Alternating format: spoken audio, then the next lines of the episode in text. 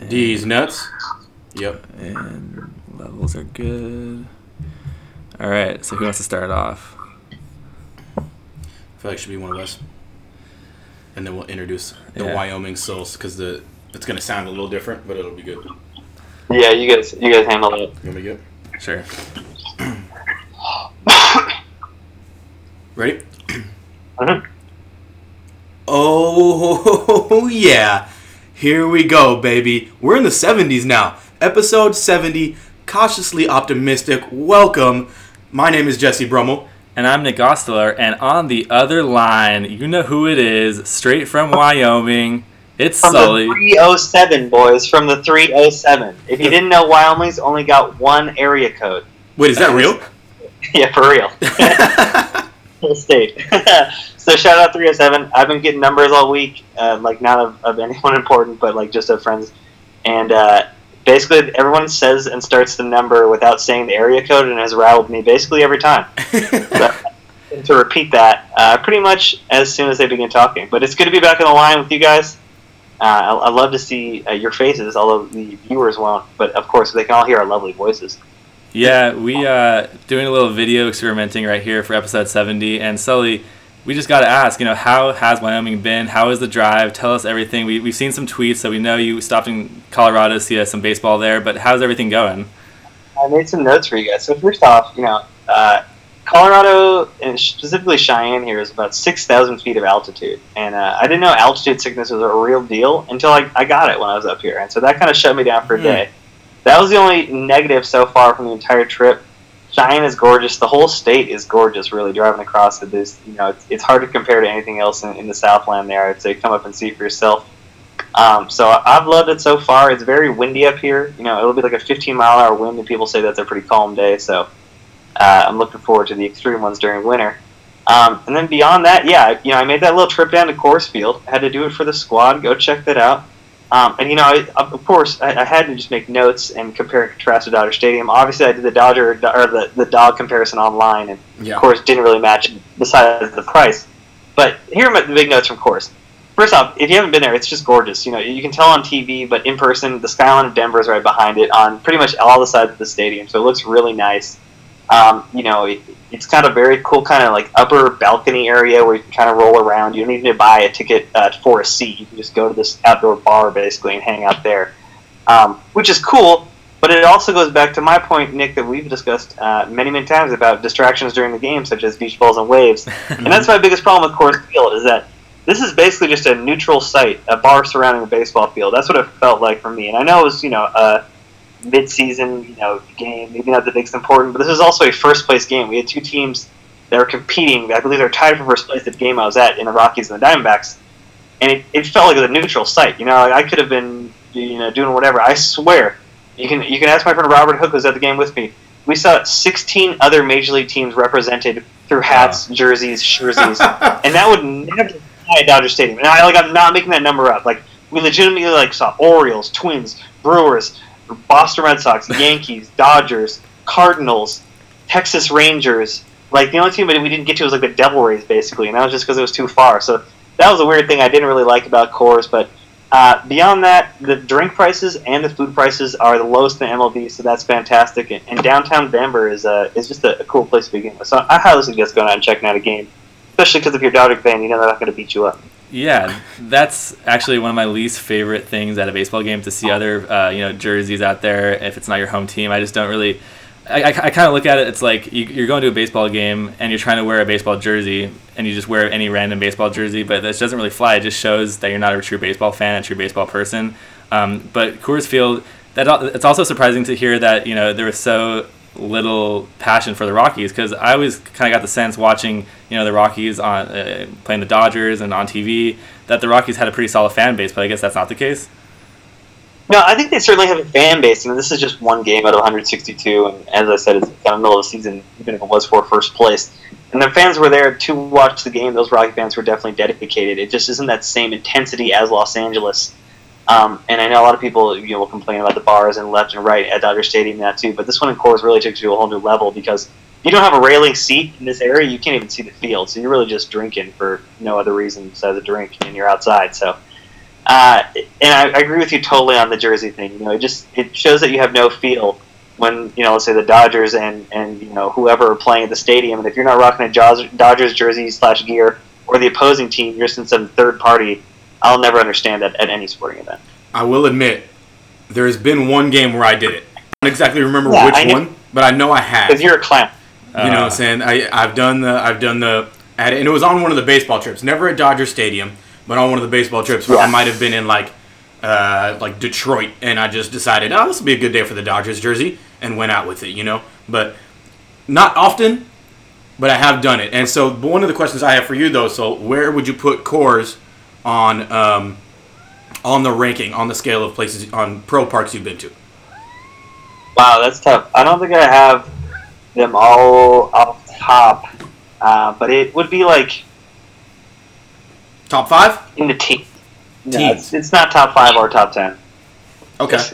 The, the the neutrality, the the you know, the feel of Switzerland in that stadium. Just I couldn't. I'm too competitive to to deal with that. It's very nice aesthetically. Is is would probably be up there, but just the overall stadium experience, I think I I, I would have asked for more. Very nice though. Great place to go watch the Dodgers. I'm sure if the Dodgers in town, it may be different because I've heard their fans travel so well. That'd be great. Yeah, you, you just missed them. I think they were there the week before you got there. And going off our uh, beer conversation from last podcast or two podcasts ago, did you have any Coors when you were in Coors Field? I did actually, and uh, it's kind of a funny story because my my buddy, uh, as I mentioned, Bob Hook, I went with. You know him. He's an avid fan of Budweiser and hates Coors Light. And so he's been to many Rockies games now, and he has found the two stands in the stadium that sell Budweiser, uh, and they keep it in the back. You can't even see the logo. Um, but I did have a Coors just for the fact that I was at the stadium, and uh, good beer prices too. You know, obviously it's not going to cost you. I think I had a regular, you know, would it be like a 20, 24 ounce beer, and it was like eight seventy five. Yeah. Um, so that's I'll take that any day of the week compared to the Dodger Stadium prices, which uh, only seem to be going up. That does sound like a nice Bob Hook move as someone who's met him a few times. That is very on brand. But Yeah. then also, um, before you got to Coors and into Denver and Wyoming, you made a quick pit stop in Sin City, Las Vegas. Uh, can you tell us anything about that? Did you win any money? Um, yeah, it was interesting because it was a solo trip there. I was by myself. Uh, I only, in totality, I was down twenty when I left, which is Mm. essentially a win in my mind. Yeah. Um, I put some money on Dodgers to win it all, um, so I was fired up about that. Um, and you know, I had a nice little stop there, checked it out. I actually, uh, and again, I missed it by a day, but I would have been there for one of the uh, Stanley Cup games had I stayed an extra night. yeah. But uh, I may may have never left. I may have just latched onto Ovechkin in a celebration if, if that was the case. So It's been Um, that's yeah, been he's one of the been- greatest team we're celebrations. going hard ever since. It's been it's been incredible Yeah, to yeah. watch. Yeah, I was gonna say I think we could just go right into uh, what the puck segment here and kind of give Swine the floor here because what a week it has been for Swine and Ovechkin and the Capitals. So take it away.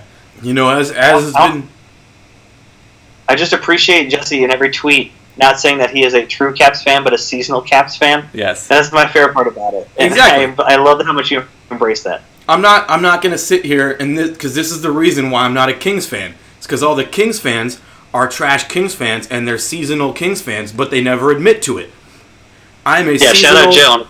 Yeah, exactly. Shout out Joe. Uh, I'm a seasonal Caps fan. I'm a playoff Caps fan. I don't claim to pay much attention during the regular season, although I do get the scores sent to me every single time that they uh, play because I forgot and I don't know how to turn them off. But I still count. It still counts.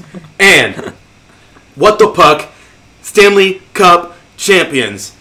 They did it, baby. Ovi got Yeah. one. You know, Vegas. It was a nice year. It was fun.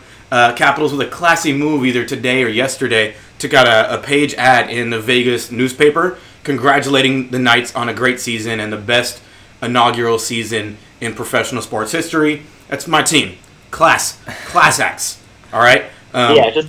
Uh, um, I gotta ask you, Jess. What you know? Obviously, as we just kind of precluded to, Ovechkin has been celebrating probably for about you know what is it, five days in a row now. Yeah, just about. Uh, week straight. So, what has been your favorite moment from the fountain to going through the MGM after the MGM took out the Mhm. promoted ad on Twitter and flexing their face? Yeah. Anything? You have a favorite Ovi celebration moment? Sleeping with the so cup. far? The sleeping with the cup was good. I the it's tough. The the only one I think that I mean the, the fountain is probably the best. Um, but second best, he did a keg stand out of the Stanley Cup, which was pretty incredible. Um, that one was Yep. hilarious, and he just like comes back down, and he looks like he doesn't know where he is because he probably doesn't. Um, and Oshie at the at the parade today did a good one where he lifted his shirt over his face, then chugged a beer through his jersey on stage, which was pretty incredible to see. Oshie's been getting after it too. That is that almost seems dangerous.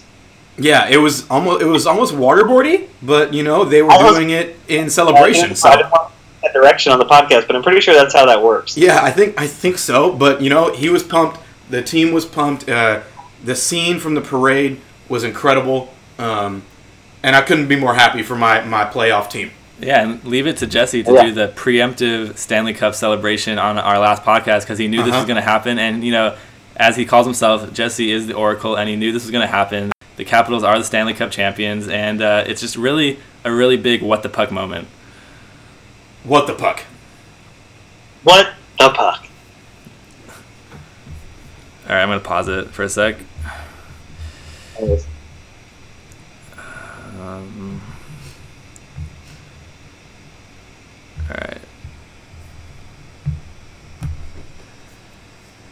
And as you guys may have seen on our social media, one of the last meals that Sully ate before he headed out onto the road, onto the deep and winding road to Wyoming, was of course Lucky Boy, who happens to be our sponsor here on episode 70. Isn't that right, Jesse? Oh, you already know it's right. We went and we hit Lucky Boy to send Sol off to Wyoming in the best way possible, and that's with a nice breakfast burrito. But anything they have, we had our friend Jordan in there, had a breakfast sandwich. Uh, people were out here getting this and that because literally everything on that menu is delicious. Yeah, and you know you can't limit yourself either. That same day we were in there, it was about 10 a.m. and our friend got chili cheese fries. So that menu is wide open all day, every day. Jesse, as you mentioned that breakfast sandwich, I pretty much wake up every morning now in Wyoming and think about it. Those Uh, breakfast burritos are in my dreams every night. What can I say? You know, I I think about it all day, every day. So I need all you viewers to do me a favor. Go to Lucky Boy right now, take a photo of it, buy 15 burritos, and you should be straight. I think that they would all appreciate that. We'd appreciate that, uh, and you know where to find them, right? Where do you find them, Nick? You can find them down on Pasadena Arroyo Parkway there. Uh, you know where it is. That's the main location. We don't really need to talk about the other location because there's only one true location.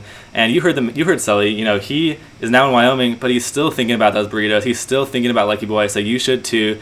If you're gonna hear it from anybody, listen to it from a guy who is not even in the city anymore to tell you to go to Lucky Boy in Pasadena. And so, if you're thinking about him all the time, but you need a real picture of him, you can find him on Instagram over there at lucky underscore boy underscore restaurants on Instagram. Or you can hear about it whenever you want on episode 62 of our podcast with the lucky girl, Christina Karagias. Nice. That. I have some, uh, Yes, yes, yes. Lucky Boy is so good. And you know someone who's probably ate a lot of wait, and you know someone who's probably eaten a lot of burritos in his day? I'm talking about Bartolo Colon, who is coming into Dodger Stadium tonight, big sexy with the Rangers against the Dodgers. The second year in a row, he is gracing us with his presence in Los Angeles. And Sully, I know you're a big fan of the big sexy. He was on the Twins last year. Oh, absolutely. It's hard not to be, you know. And I would, I as well, Nick, would be excited about seeing him in the stadium. But you know, one thing I don't think Bartolo would stand for, or maybe he would because you did it two times. But I saw you tweeted out a little quote to it yesterday, Bartolo, and maybe didn't get enough love, and then uh, it was deleted. and I saw it pop up again about an hour ago. Nick, you want to call? I'm calling you out right here, my man. What happened with that? I'm glad that you picked it up. I almost talked about it off air today, but I figured I'd bring it up later. But you said, let's go with it now, baby. I can't bring Uh, things up before the show, so I got to sure. ask him now here. You know? Sure. Yeah, you know, it was an honest mistake. I thought there was a Dodger game last night when it was actually going to be the next night. So I sent the tweet a day early. That was my mistake. Um, it was a classic mix-up of the day of the week, and that's only that's my only excuse. My favorite thing about it was that he, uh, you could tell he was excited for the tweet because he tweeted it and then went quote tweet with his own tweet and Exactly, then did the. That's same saying. Yeah, the exact quote tweet is what I quote wanna tweet know. again. Yeah. It was good. No, you know, and, and, you know, it's okay, Nick. I appreciate that. Yeah, I know you're. You know, we, we love everything you do on social media. I just had to let that be known. But yes, I think everyone should be excited, not only for Bartolos to return tonight, but as well as Adrian Beltre. You know, uh, I've seen a couple. I think a headline today. You know, uh, uh, talking about this is the one player the Dodgers really let get away in the last twenty years. Um, I know Jesse probably have some other uh, players that he could argue against too, but it's a it's going to be a fun night I think for the Dodgers. Well, with Beltre too, I mean, I, I can agree with that to an extent because of that.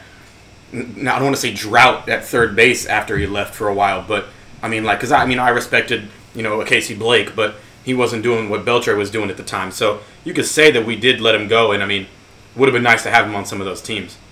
Yeah, Beltre is one of my favorite players. Got his 3,000th hit last year. Um, I think I mentioned it on the podcast before, but uh, when I was nine years old, he was the guy I was chosen to run out onto the field with as one of those little uh, little kids doing that. But um, speaking of third base droughts, you know Justin Turner came back and now is out again with some uh, wrist uh, sore wrist uh, with some soreness in his wrist. But somebody who has been filling in nicely on those corner infield spots, first at third base, now playing some first, pushing uh, Cody out to center field, and I'm talking about Mad Max, Max Muncy. Max Muncy is one of my favorite Dodgers because he does. He's just like he's just out there. He doesn't. You know, if you see him on the streets, you're probably not like this guy's an athlete. Like oh, he's yeah. he's one of those that dudes that's just there, just letting it fly, and I love it. That's my favorite part uh, about Max Muncy, and, and you know I'm probably not the one to talk about anyone's physical shape or form at this point in my life. But Max Muncy is uh, is what a lot of baseball guys like to refer to as a bad body. Uh, you, you, look at him and you're like, wow, this guy's got about three miles of legs, then he kind of looks like Groot up top with that little, you know, small section. He's got an interesting little beard going on. But hey, when you hit as many home runs in the majors in 44 games as you did your entire year in AAA last season, uh, it's hard to argue with those results. And yeah, I think you put it right. Pushing in Cody out to the uh, outfield is isn't even a bad thing. You know, a lot of people complain about uh, you know that's taking away from his hitting this year, and that's part of the issue. But uh, Cody, I think, is is too good to have something like that affect him. You know, uh, defense is not something that is necessarily ex- like extremely draining in baseball to a certain degree, unless you're pitching or catching, um, or you have some kind of crazy inning. So I think center field isn't really a place that's going to affect his bat as much, and it's good to see Max doing well. You know, it's hard to argue against those kind of numbers. Yeah, the numbers you mentioned, you know, Max 12 home runs. Cody is now picking up the pace a little bit within the power department, and another guy who's having some success hitting the ball far is Joc Pederson. and I know Swine here has some breaking news. Yeah, so I I think I have a, the reason, if not one of the reasons, why he's been hitting so well. I mean, I, I have some sources uh, that were at the gala last night, the the Dodgers Foundation uh, gala. They had it at the stadium. I had some sources there uh, doing some research for me, and um, you know, I got a picture of Joc in the middle of everybody. Everybody's dancing, having a good time, listening to John, John Legend, and Joc is sitting down on a couch eating In-N-Out. Ooh. And that's what I think he's been doing. I think he's probably taken his In-N-Out consumption up, and it's starting to produce for him. Because you know, on this podcast, all of us know, and everybody who listens knows, In-N-Out's the best fast food in the world. It's not close. It's not fair. Yeah, and actually, uh, my uh, my hot no, my, I have a shout out later in the show that directly relates to that. So I'll get to that a little later. Beyond In-N-Out, doesn't relate to anything much besides that. You know, another reason I think you could even toss on top of that, just although a lot of weirdly a lot of baseball guys, you know, the relationships they get into on and off the field is a, another type of thing that kind of like is just like stepping on the foul line. It's just like what kind of socks you put on your feet. A lot of guys think that affects the way you play. Um, and Joc this offseason was married, you know, and mm. so maybe that just locking that up, taking that next step into life, maturing outside of the field has allowed him to mature on the field. And, and you know, I'm pretty sure uh, the whole Dodger team got married this offseason. it felt like it. Um, and maybe now that he's married, you know, he's locked down. He can kind of get that dad bod going and you know, trying to get like that Max Max Muncy body, like you just mentioned, you know, because Max Muncy's hitting the home runs with that body, so Joc's eating In-N-Out, and you know his wife won't care because they're married now, so it all makes kind of makes some sense there, you know. But yeah, but the In-N-Out is really probably what's powering him there. You know, he's a California kid, so he knows that he's been fueled by that his entire life. Uh, you know, the Dodgers obviously they made that transition over the last couple of years to have their locker room be a much greener environment as far as the food goes, healthier, fresh foods. Um, you know, renovating everyone's diets and maybe for the other 24 guys on the roster, that was great. They needed that. They're in shape. Joc's not that guy. Nope. Double double. Give me that. That's a home run and waiting to happen. Yeah, I really just think he's he's maneuvered into this strong In-N-Out diet. You know, got to get take a double double down maybe a day every two days. Whatever he's doing, it's working, and we love to see that. And, and we want to see these guys like Kenta Maeda come back. Uh, Mm-hmm. Walker Buehler, unfortunately, out. But we want to see him come back in style and come back strong. When do we Absolutely. think this is going to start happening, you guys? Well, Maeda is going to be back this week. They said uh, Dave Roberts announced it. I think he's going to start tomorrow, which is Wednesday. But again, this Dodgers rotation is such, um, you know, it's, it's, it's in a lot of flux. You know, one guy goes in, another guy comes out, all that stuff. And uh, Yeah. Buehler is now the guy who has the bruised ribs, and that's a little bit concerning because he had been pitching very well. Yeah, I mean, the thing that is, you know, obviously you don't want to see anyone go on the DL, but this is because of a comebacker. It wasn't necessarily any type of throwing injury, so this is just a quick two weeks, and Walker Buehler could be back. Walker Buehler could also be one of our couple All Stars this year. I think some of the early predictions, the three I saw getting in, of course, Matt Kemp, uh, Yasmani Grandal, and Walker Buehler, because he, as far and away, I, I mean, unless you go and argue Ross Stripling, but Buehler has been the best pitcher for the Dodgers in the starting rotation since he's come up. Um, so we got Caleb Ferguson on the mound Tuesday night right here, followed by Maeda the next night. I'm also interested in Caleb Ferguson because I think this is his first major league start, if I'm not mistaken. So that should be fun. Um, and you know, it's uh, I saw Dave Roberts kind of get pressed by that for, for that information last night by David Vassegh, yeah. which I thought was a little weird. But now we know who started, so I can't really complain. One of the interesting things I saw Joe Davis tweet it today. He said, you know, obviously, what most people think of when you talk of midseason acquisitions is through the trade deadline and through trades. Um, and then he brought up the fact that the Dodgers, when you approach the trade deadline, are going to be getting all these pitchers back. And so it's like you, you don't have these guys for most of the season. It's almost like you're just acquiring more dudes. And it's like they're already in this hunt for first place right now. What's to say that when we get Kershaw healthy, Hill healthy, Maeda healthy, Ryu healthy. Uh, your, your Rise is going to come back this year. Um, those kind Yeah, of things he- are going to help. I think he's a real wild card too, Joseph. I'm glad you brought, brought up Urias because he, uh, you know, nobody different can get back. I pronunciation. think he's so young. I'm not. I'm not I got to get back in the zone of saying Urias, not Urias. There's a kid on my basketball team whose name is Uriah, so I've been like, you know, it's a little. too hard there, so I thought I'd just say it. Yeah, yeah. But, um, yeah, you know, he that injury is so kind of uh, it's messy for pitchers for sure. Um, the shoulder like that is is a big deal for sure. So I think he, you know, because he's so young, I still have good faith that he'll be able to come back. You know, Walker Buehler is a perfect example. He had Tommy John before he's even done with college, and when he see what he's doing now, so it's it almost if it is a blessing for Julio, it was that it happened this early. Um, hopefully he comes back strong because that would be nasty just to have that kind of addition. You know, it'd be better than Darvish at the deadline essentially. Yeah, definitely. tough to do. And you mentioned his names uh, in passing. You kind of glossed over it there, but I think we have to again bring some more attention to Matt Kemp here. He's actually third place in out, outfield All Star voting right now, and it's about that time to get the campaign going. I haven't seen much on Dodgers Twitter yet, uh, like they did for Justin Turner last year, but I'm assuming it's coming soon because we got to keep Matt in the game right now. I know Charlie Blackmon and Ronald Acuna of the Braves are trailing him at four and five right now. It would be great to see Matt uh, get in this game, and, and especially with the type of season he's having. Yeah, I, I you know it's hard to, to disagree with that. I think uh, although Justin Turner's um, All Star that whole thing was much more deserving than not saying that Matt Kemp isn't. You know he, that guy just should have been on the roster. Yeah. the Dodgers really had to kind of kicks that kickstart that whole thing going to make sure he was on um, as the vote in. I don't think Matt Kemp's going to have that issue.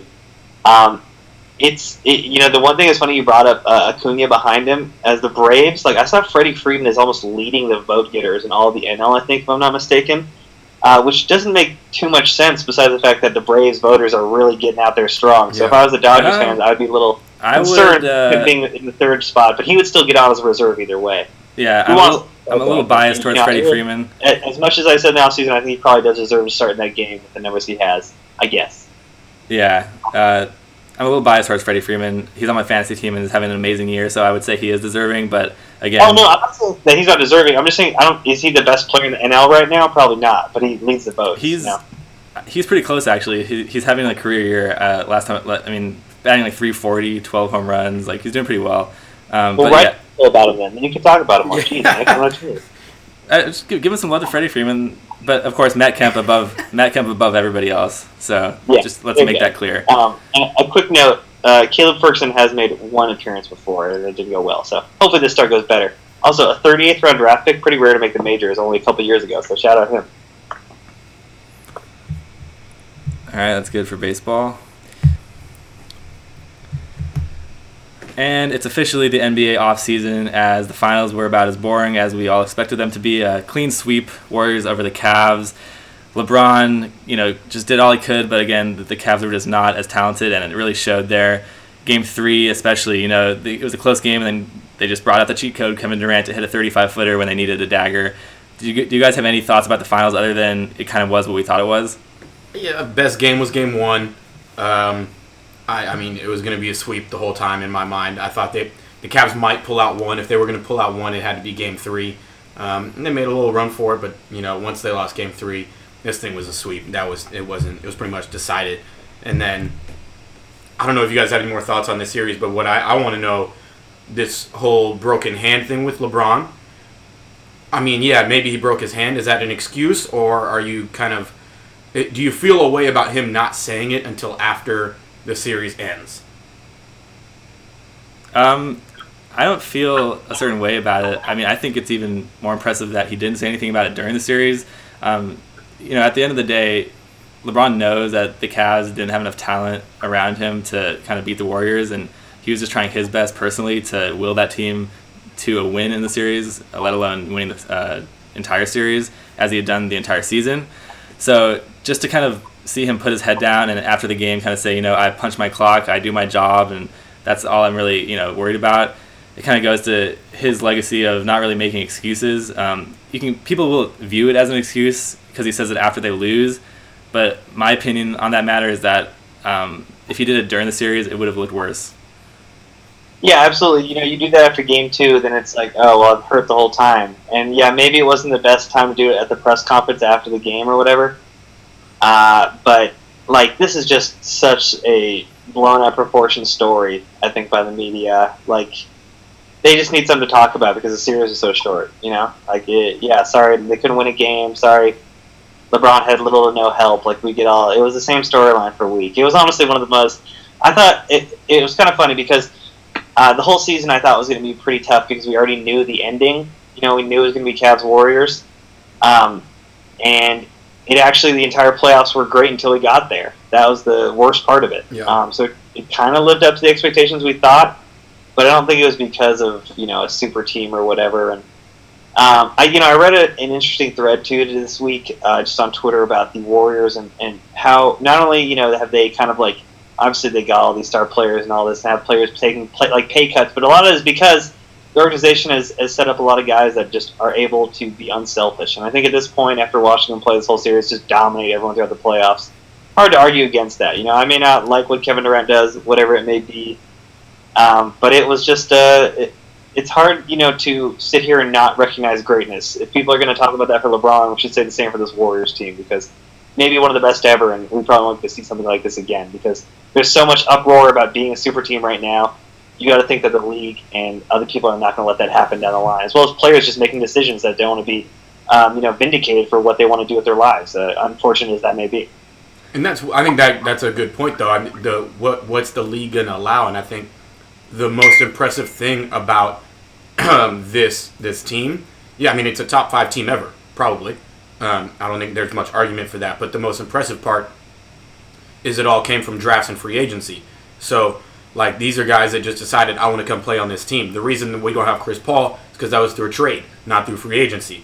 So you come and you make those kind of those points about super teams, and yeah, people are going to keep making super teams until, like you said, those star players are like, I don't want to go join a team just to win.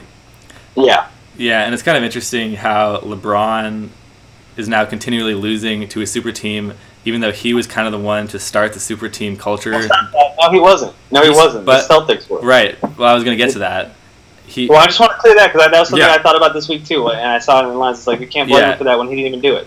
I was actually going to get to that because you know people think it's the Cavs starting super team, and you you said it, the Celtics, and somebody that played against the Celtics a lot was Kobe, and he had an interesting uh, quote in a Howard Beck Bleacher Report article when they asked a lot of former Finals MVPs what this means for LeBron's legacy.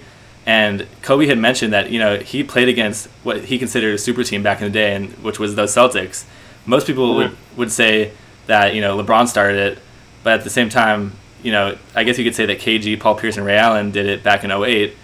And Kobe's perception of this, as you you'd expect Kobe to say, is that greatness measures. Uh, I mean, I'm sorry, championships measure greatness. And a lot of people nowadays will say, "Oh, LeBron's legacy is intact despite his three and six finals record." Kobe doesn't agree with that, and I know we've sort of discussed this a bit. I also I also don't know if that's exactly what he said. Like I read the quote, and to me, what I took from it wasn't that necessarily what ch- that championships define how great you are. It's it's how you bring everybody else up. So how, it's how like do you where get to a championship with the team team around you, with the Yeah. cards you're dealt? exactly with the cards you're dealt, but it's it's not. I didn't think it was more of a uh, a thing of saying like, oh, well, if you don't have five, then you're not as great as me. I think it was Yeah. more of a how are you working with the people that you have to make them be prepared for the moment you're about to get to. Right, I, I hear you, but Kobe's quote was like, I, "LeBron needs to figure it out," and if he's Yeah. and if what you're saying is that he needs to figure out how to get the teammates around him to places like the finals, he's done that. He's brought a team that to win them.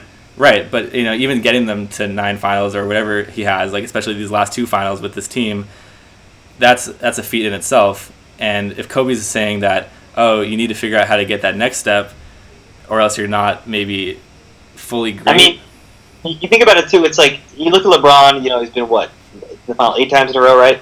Uh, Yeah. And in the last 15 years, the two worst teams to ever come out of the East were the team that he took to the finals when he was 22 years old out of Cleveland, and this year's team. Yeah. Um, so I don't know how much more he can do for his teammates. Although you know, I'm always going to try and be on Kobe's side as much as I can for these things. Uh, you know, I saw a lot of rumbling even from Lakers beat reporter guys that maybe Kobe just needs to take a moment right now because this is not like a good look for him, and I don't know what is going on. Like, you know, he doesn't need to go out there and, and compare himself to all these people. Let other people do that, and let your rings do the own talking for you. You know, you don't need to go and speak on everyone. And uh, it, it just seems that you know he Kobe is really actively trying to stay within the eyes of, of the entire world. Which I, you know I can understand when you go from being a superstar to not playing the game anymore. You got to do something, but I wouldn't use other players' careers as a platform for that. You know, if you want to do your your videos, your your breakdowns are even fine because I think that to a certain degree helps players when they watch them. But to just comment on someone's championships, especially when you know the Lakers have had such great teams over the years that he could rely on, yeah, is is tough in my mind. Well, this is one of the things about this was, did he need to say all of that? No, but he was also asked about it, so it wasn't like he unprompted just went on Twitter and was like, pop, pop, pop. It was he was yeah, asked about it, and he and he exactly. answered the question the way Kobe would, which I appreciate. Um, and I thought it was an interesting thing to say because you say you look at everybody else, everybody else in the article said the same exact thing, just in different words. Then you get to Kobe, and Kobe said something different, and I thought it was interesting to listen to at the very least. yeah. It was Kobe's personality, like his ego, his pride. He's been like that his entire career, and he has to continue that persona even in his retirement. And when he's asked a question like this, even though it probably isn't correct, because in my opinion, and I think we've all discussed this on the podcast before, LeBron's legacy is is intact. It's solid. He's one of the best players of all time, despite what his record may be in the finals. It's not his fault that he grew up in a time where he has to go against super teams that were created when a guy like Kevin Durant decides to take his talents to Golden State. That's just something that he had to deal with, and there's only so much one guy can do, and LeBron has pretty much done all of that except maybe get those wins against a team that is has more talented players on that team. What I will say though is this: is his legacy is obviously going to be one of the greatest players of all time. That's not debatable. But his leg, part of his legacy is going to be if he never makes another finals, right? If his career ended today, part of his legacy is three and nine total. You know, or three four nine, not three and nine, three Yeah. four nine total. So that's going to be part of it, and they're not going to look at the fact that you know um, in 30, 40 years, we're not going to be necessarily looking at who he brought in, who he played, where because like when we look at Jordan, right? The conversation doesn't get down to as much as who did he play in the finals. People just say six for six. Yeah, but I think that, that, that narrative has been changed this last week too because people have been doing that research, looking up all the people he had to play throughout the East and all that. And other points on top of that, I think that's kind of BS. That to just break it down like that, you know, uh, how are you going to just like kind of exclude every other type of loss? You know, just because he got to the finals every year, how do you penalize someone for that? When you know we saw MJ lose in the first round of teams, we've seen Yeah. you know Kobe's team get knocked out in the first round. I, like I can't remember LeBron ever losing the first round. Has he? I don't think he He has, right? He hasn't. I mean, I'm just saying, there are certain things that you can use to measure as well beyond championships, and uh, I think especially when it just goes down to individual performances, that is a big part of it. Yeah, but he's one. yeah, I agree. 20 Still, there's still going to be people that discuss. But yeah, whether it's know, right or wrong, I think that's going to be part of his legacy. yeah, Yeah, that's that's true. 24 straight Eastern Conference playoff series wins is pretty impressive, and that's what LeBron has done. Um, again, the Eastern Conference narrative is something that is thrown around Uh, in discussing LeBron. You know, he's had an easy road to the finals. Now, he may be leaving the East. We're three weeks away from free agency starting here, and of course, the Lakers are one of those top destinations. Do we have early thoughts about where LeBron is going to go? Right now, Vegas says the odds are between Sixers, Rockets, and Lakers off the top. Well, I mean, the big two, you know, storylines this week for LeBron in LA, if you're, if you're following off, that was like one, he's renovating one of his houses in Brentwood, and then two, the bigger news coming from Gary Payton, which I don't know if it's been 100% confirmed or not. Confirmed today. Nick, you love this as well, is that the boys will be going to Sierra Canyon out there. Uh, you mightily took down in high school, but Oh yeah, those two those two big things, uh, I think, really for me, just make it clear that he's going to come to Los Angeles. Why would you send your kids to? You know, basketball season is during the school year. Why would you purposely go away from your family? You know, especially for the next four. What? How old is the youngest one? That's going to be like seven years where he can't be with them every day, every night. Come home, even if they have games, they can go to the stadium. You see, he, goes to his kids after every game and daps them up. That was the first thing he did when he lost the finals. As soon as he left the floor, so. Uh, and plus, Dwyane Wade's comments about how family matters so much to him at this point in his career, and that's going to influence the decision. In my mind, uh, not that it wasn't already made up already, but I think he's coming to Los Angeles. You know? So this is my thing with. with- So first off, I want to start by another Sierra Canyon uh, connection. My team is actually probably just wrapping up playing uh, Sierra Canyon. Well, my not the team that I coach, but one of the teams that our JV team is just wrapping up playing against Sierra Canyon right now. Um, so that's a little fun little fact for you guys. But this whole thing of him coming to Sierra Canyon, I don't think means as much as I think a lot of people are putting it into it because there was the Harvard Westlake rumors two years ago. I think Bronny was always going to come play in LA just because LA high school basketball is some of the best in the nation. So why would he not send his kid if he can go wherever he wants? He has a house here in Brentwood. He can send his kid to go play in the best places. Like Sierra Canyon is one of the best programs in uh, LA right now. So you have all these things happening. Why not send him there when you can? Um, and and one other real quick this is good. One other connect like little point. When this whole stuff came out like mid-year of possibly restructuring the playoffs right? Forgetting conferences it's just the best 16 teams. Lebron came out of that and said he didn't like that. He didn't want that. That's could be a hint of him saying i kind of want to just stay in the east and go to the finals every year. Yeah, and I think it goes back like you're talking about the competition point. It's not LeBron's fault that no one wants to play in the East, and no one has since they had that Celtics team besides the Heat. Like he just played was in front of him. It almost is weird to a certain degree. Stars keep going to the West. You'd think that someone else would try and build a super team in the East because it'd be a little easier. You only got to get through one team rather than this range of maybe eight to ten great teams you have out there right now. yeah Um, but I don't know. I just don't see how a man so dedicated to his image and family life uh, is just going to abandon his kids during like one of the biggest times in their life when they're going into recruitment. Uh, a time in his life where his life flipped. You know, he went on Sports Illustrated covers, he did all this and all that, and that same thing's going to happen to his oldest son. You know, Bronny Juniors have to go through that at some point. Not even if you know he may be a sophomore before it even happens, just because he's LeBron's son. So you would think you want that kind of mentorship for him there all time, every time. You know, you can say he's just a phone call away, but having your dad there is certainly different. Yeah, and even after the last game four loss in the finals, they talked about this in the press conference, and he says, "My family and the people close to me, my you know my inner circle, are going to have a lot of say in my next move." And you can read into that however you like. Um, another thing, I guess I haven't really been following high school basketball that much anymore since I stopped working for uh, that the local newspaper out here. I didn't know LeBron Jr.'s son's name was Bronny until this week. yep Anyway. Um, That's what they call him. He's LeBron James Jr., but he goes by yeah, Bronny. Right, right, right. Yeah, I knew it was LeBron James Jr. I didn't know he went by the Bronny nickname, which I kind of like. Uh, kind of get out of his dad's shadow a bit there, but um, Yeah, It's a little like you know, it's like going by Billy when you're an adult. It's a little strange. well, he's Um, still a kid. yeah, he's But- still, he's still just Yeah, be you got to do something, you know. It's like uh, I think Michael Michael Jordan has one, two, two different sons, and one of them is like Michael Jordan Jr. So like, what are you supposed to do about that, you know? yeah, MJ, I don't know. And you can Uh, go over to you got uh, the actor Michael B. Jordan. Put the B in his name specifically so he would stop like being Yeah. questioned to see if Oh, they were oh, actually Michael it's just Jordan. like those types of things happen. So interesting. Well, you know, you guys got my take. I didn't hear a single team come out of you two. I said Lakers. What do you guys got? I think he stays on the East. I think he either. I- I, I don't even think the Cavs are like are not an option. I think that he could try and get someone to come Oh, out I- there and I come think to the it's Cavs. Cleveland or LA. Yeah. I think it's either Cleveland, Philly, or LA. I say 60-40 LA, uh, Cleveland. I don't think Houston's a realistic option. I don't think Philadelphia's a realistic option, especially after the turmoil they just went through with Colangelo. Um, I don't think he's going to just go, go to Houston just to get that championship because, you know, And if he goes to Houston, there's no Chris Paul yeah, they're going to have to. because he can't pay both. I, I know Daryl Morey is creative with Houston, but I don't even know how they would do that. I'm sure they could figure out a way, but even if they do figure out a way, that team would be weakened. Again, it's still LeBron, and he's going to make the te- any team he goes to good. But um, also, another point I forgot to mention about the narrative of the Eastern Conference being weak.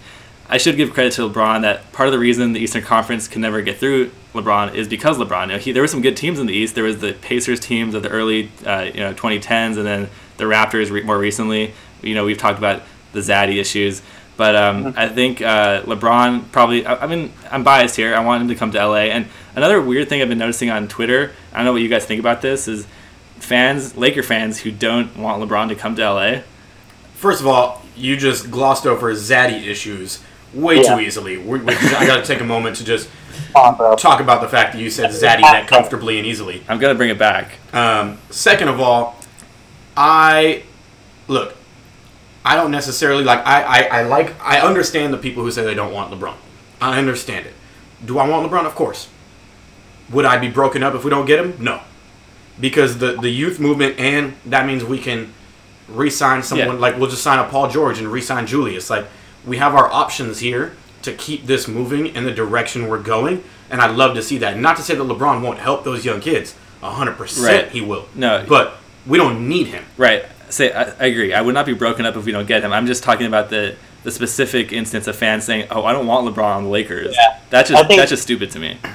It's yeah, it's dumb because as soon as LeBron comes and if the Lakers win a championship, they would never. They would be like, oh, I don't, I don't even count that ring. Yeah. That's not gonna Yeah. happen. You know, like you, you when the Lakers are good, just as in like any other major city, uh, more fans come out, and so those fans who say they don't want LeBron probably, I, I don't know what their real deal is. There's no reason. To I think I think honestly what it is is they I mean they grew up Lakers fans. They grew up Kobe fans.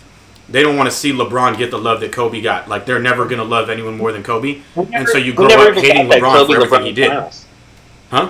We never even got that Kobe LeBron finals, which would be the one point where I think you could really have some kind of rivalry begin, but it just never really happened. It So should have. I don't. it should have happened in You- 2009. Uh, the Magic beat LeBron's Cavs in the Eastern Conference Finals, and that was shaping up to be the Lakers Cavs Finals. But somehow the Magic got through. Yeah, I got one last note I saw as a headline today. I just want to know what you guys think. Uh, it, you know, maybe a little ridiculous, but it was, I saw that Warriors still very interested in trying to bring Anthony Davis in. I saw that too. That would be that would be scary. but they would have, he's not a free agent.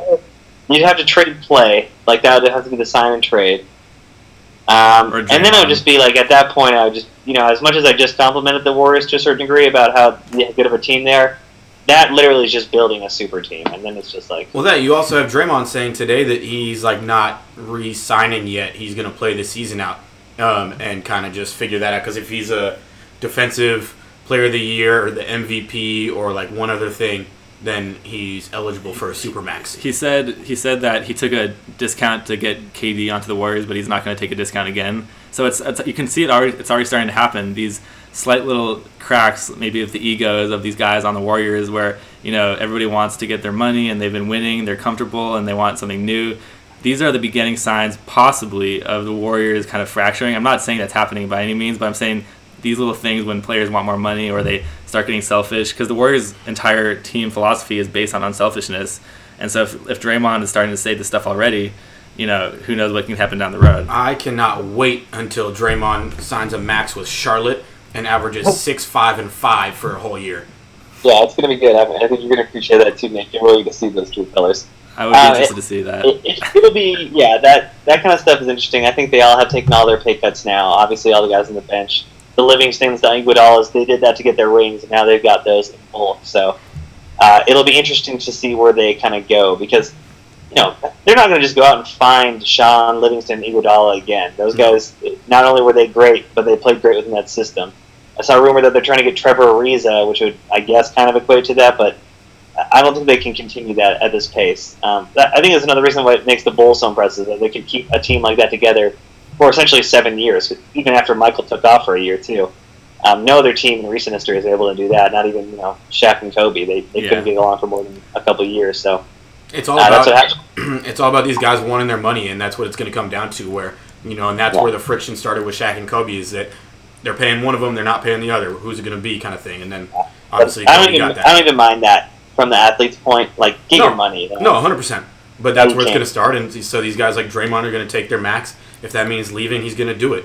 You know, like Clay Yeah. said he's willing to take another cut, but, you know, what is he realistically going to get on the Warriors versus somewhere else?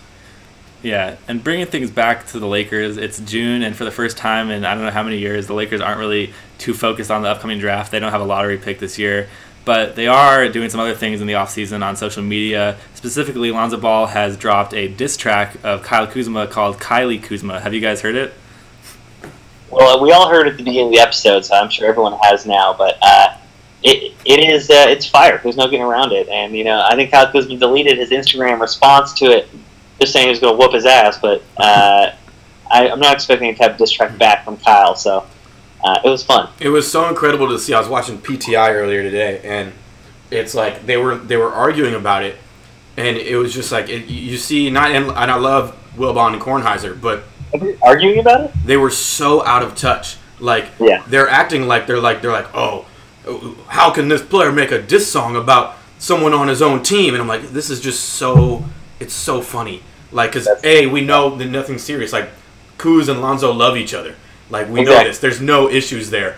And so when something like this happens, like is there this happening in the locker room? And it's like the Wilbon's he was confused. He goes, "In the time that I spent with the Lakers, like they were inseparable. So this is like odd to see." And I'm just like, all these older guys in sports media, they just don't understand I- it, which is so funny to I, me. I want to talk about that. I saw another take that was brought to my attention on Twitter today that was possibly even worse than that, and it was, do you think that teammates beefing with each other, poking fun at each other on social media, roasting each other, is showing a, a juvenile sense of a team that somebody like LeBron would be turned off from in free agency? Yeah. I mean, so you're asking me if LeBron hates fun? Exactly. That's a strong take. Yeah, I, I don't think LeBron hates fun. Uh, you Yeah. know, I, I think I think it was a pretty. okay. I, I forget who it was, but it, it was somebody who was pretty well known uh, in the basketball Twitter world, and he was arguing that you know this is not what the Lakers should be promoting here. They should have less fun on social media. They should be more like you know strapped up and gentlemanlike and that kind of thing. That's terrible. Um, And I was like, no, Yeah. LeBron would probably LeBron would probably smile if he has not if he uh, heard uh, the diss track if he hadn't heard already.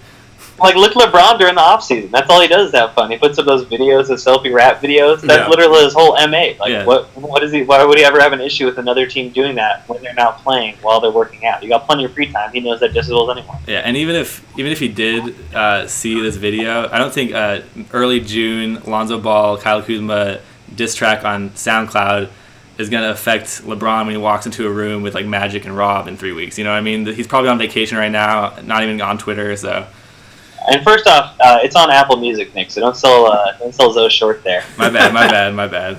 Yeah, no, it's okay. The other thing, it, it's just weird. They're talking about disconnects. Uh, you know, we have. I feel like like uh, Lonzo's just out there having fun. You know, he's rehabbing. He's getting that knee strong. He says that 100. percent Meanwhile, you got his pop saying that if all three aren't on the Lakers, then he's going to pull them all off. So, a wild world right now. He's the worst. Yeah, I don't know Yeah. if that's. Uh, I don't know. Can Can LaVar breach the contract like that? Could he actually pull Lonzo off the Lakers? No chance. It's Lonzo's an adult. he Yeah. can't. Um, he doesn't need, you know, a parent's permission to sign his contract. Yeah, look- yeah. Lonzo's basically paying for everybody in that family now. So, also um, speaking of pulling things away, Steve Ballmer appears to be pulling the Clippers away from Staples Center. They just announced plans to develop an arena out in Inglewood, and we're all Laker fans here. I think it's about time that Staples Center belongs to its rightful owners, and the Clippers can get the heck out of here. If I'm uh, being completely honest. I'm, I'm excited for the Clippers to be gone. I would have liked it to be a little further. Uh, maybe go to San Diego. Even even take them up to Seattle. Like Seattle still needs a team. Throw them over in Vegas. Vegas is going to get a team soon. Um, so Inglewood is still a little close, but As long as they're out of Staples, I'm happy. Yeah, I don't get you know the need you know for bigger markets to feel like they always need to have two teams because you get such a blend of people that most people kind of either have their teams already or they like the one in the city. So when you have two, it just is strange. Now, as we all know, the Clippers just it doesn't ever feel like home in Los Angeles to a certain degree. Um, even when they were that good, it was still all about the Lakers there. So I think getting some space is definitely in their best interest. But I'm also with you, Jess. Uh, I think Seattle would be the spot for them right now because uh, you know, we saw uh, Russell Wilson put down uh, some money towards getting them a basketball team as well as a uh, baseball team in the future. Um, I think in Portland too, but it's uh, it's time. You know, I think the Clippers need to, to mix it up at least. It, it's kind of like when so many things have happened here, so many negative things have happened here, especially. It'd be great to just get a fresh start. Yeah, I mean Seattle has always been it would make the most sense, obviously, because that city deserves a team. Plus, Steve Ballmer has a house there with all the Microsoft work he does, and it would make sense for him to take his team back up to where he's probably going to be doing most of his business. But he's, you know, come out and said that it's going to be an LA team. Uh, we're the LA Clippers forever. Don't worry, we're not moving to Seattle, which is just another unfortunate decision by that franchise. Yeah. Cool. And now it's time for the fast food flavor. Fast food flavor. Let's do that over. Go for it. And now it's time for the fast food flavor. Fast food flavor. Fast food flavor. Swine, what's on the menu today? So we talked about it in one of the last times we all met. Um, Jack in the Box has come out with asada fries, and I told you guys I heard about it, and I drove straight over to the Jack in the Box. They didn't have it, so I said, you know what? They better have it now. So I went over to that Jack in the Box. Sure enough, they had it. Um, they have two more options along with the asada fries. They're all in like boxes, like a like a Chinese food box. Um, and I'm just gonna throw it out there before I even get to the percentage. It's the worst fast food flavor item so far. Oh, Good. It I think it is. It's not even asada fries. It's like cheese fries with guacamole and two pieces of carne asada. And like I'm talking about pieces of carne asada that you would get in a taco, like not big. This is not asada fries. Um, they're just melted cheese fries in a box with bad guacamole mixed in. sweet It's- dude. It was very disappointing. I was I was pretty excited to try them. I knew they weren't going to be great, um, but I wasn't expecting this.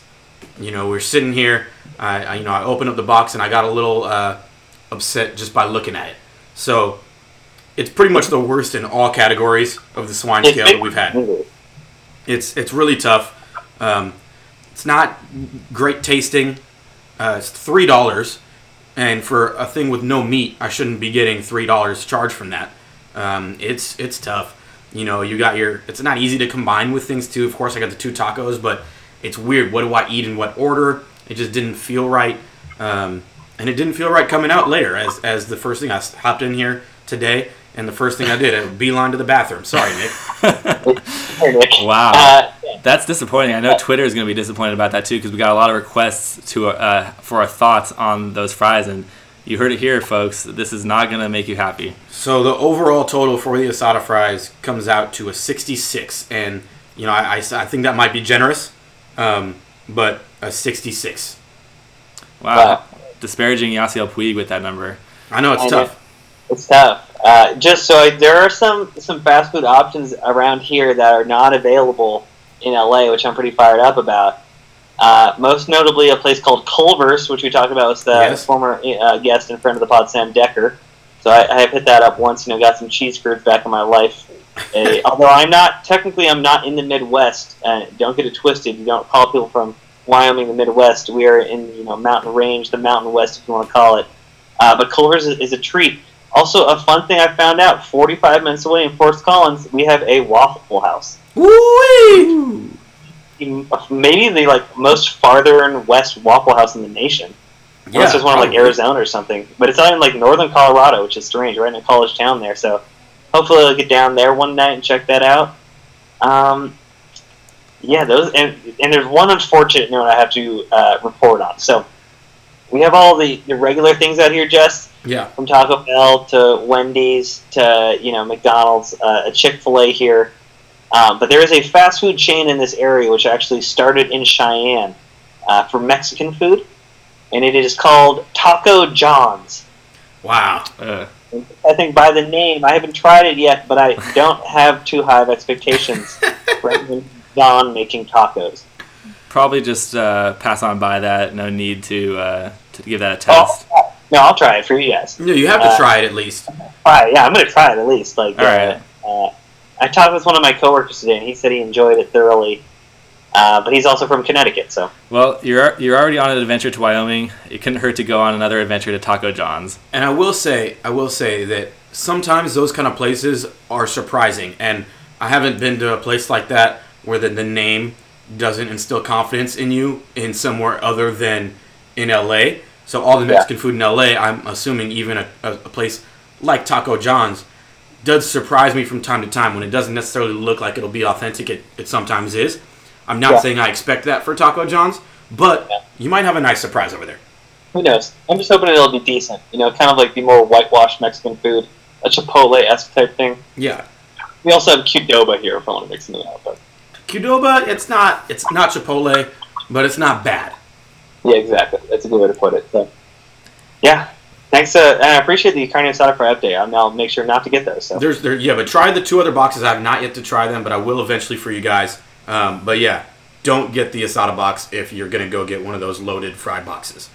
We have been warned, and that has been the fast food flavor.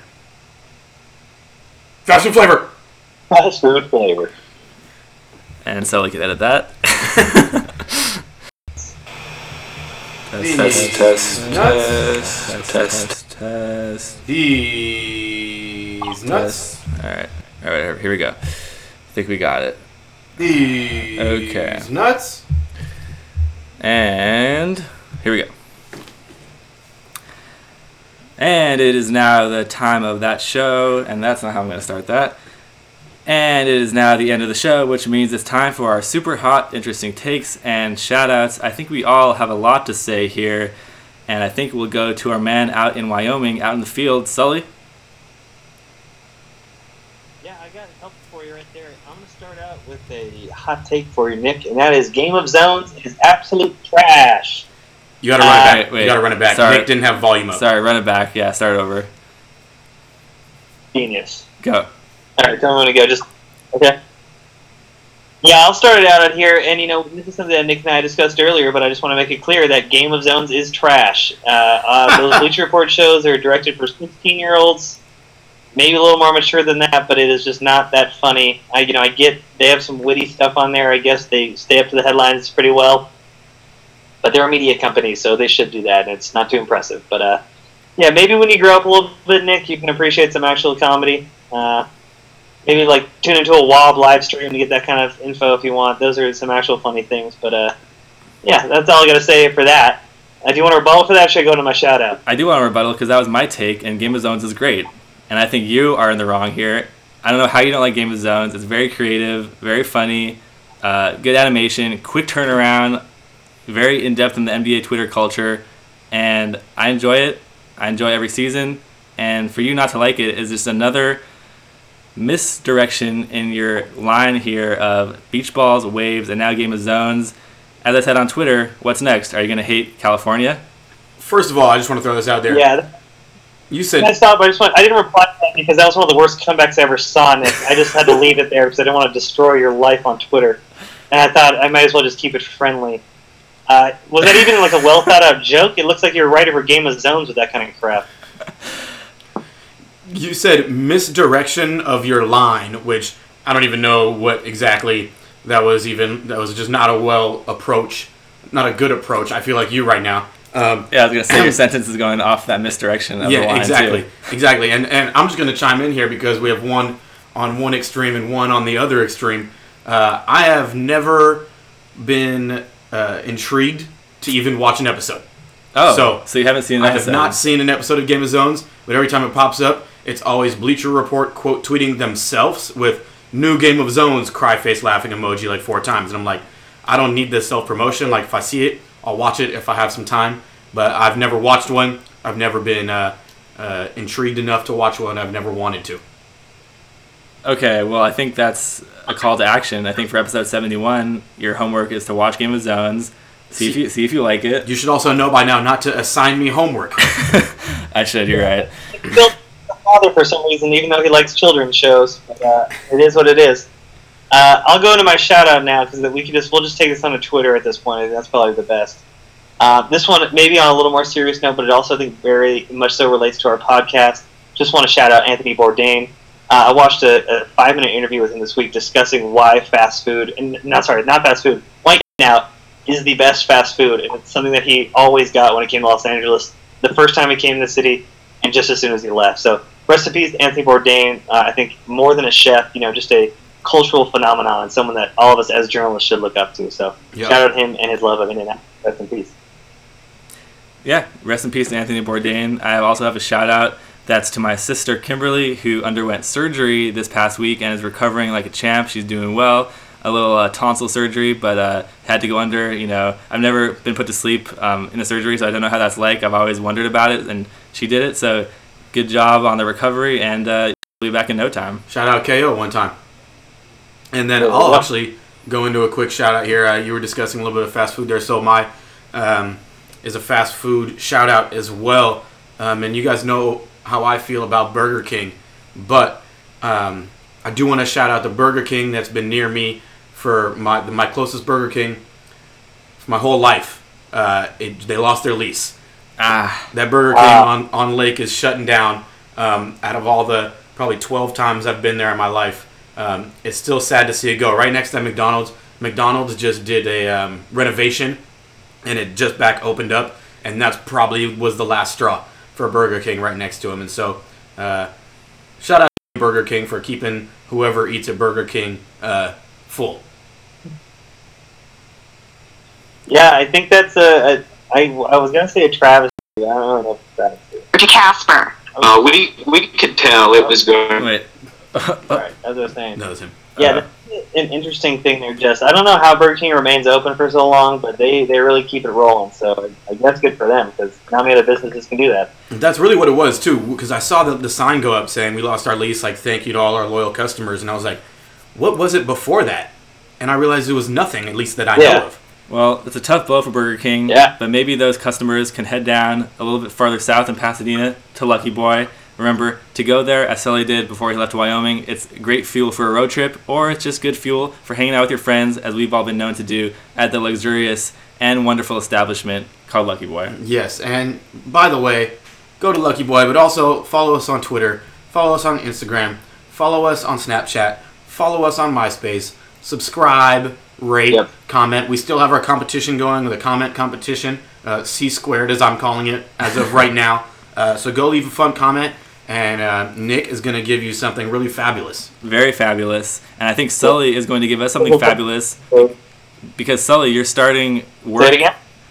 I said Sully is also going to give us something fabulous because I believe you're starting work this weekend up in Wyoming. Are you excited? Are you ready? Are you nervous? Are you anxious? Yeah, you know, a little bit of all those. Excited for sure. Start Saturday. Um, you know, not a ton going on around this weekend. It's usually don't start on a weekend to begin with, but uh, there is a uh, college, it's the National College Rodeo Finals, I believe, uh, in Casper, and I'll be in town for that. So I may go over to get my first rodeo experience, check all that out. Uh, should be an interesting thing. So I'm looking forward to it. Um, and yeah, you know, I appreciate the support, guys. I miss you. It was great to do this. I'm glad to hear your voices uh, and you know all that good stuff. So uh, I appreciate we can keep this rolling and, and shout out all the people still tuning in because cautiously optimistic never.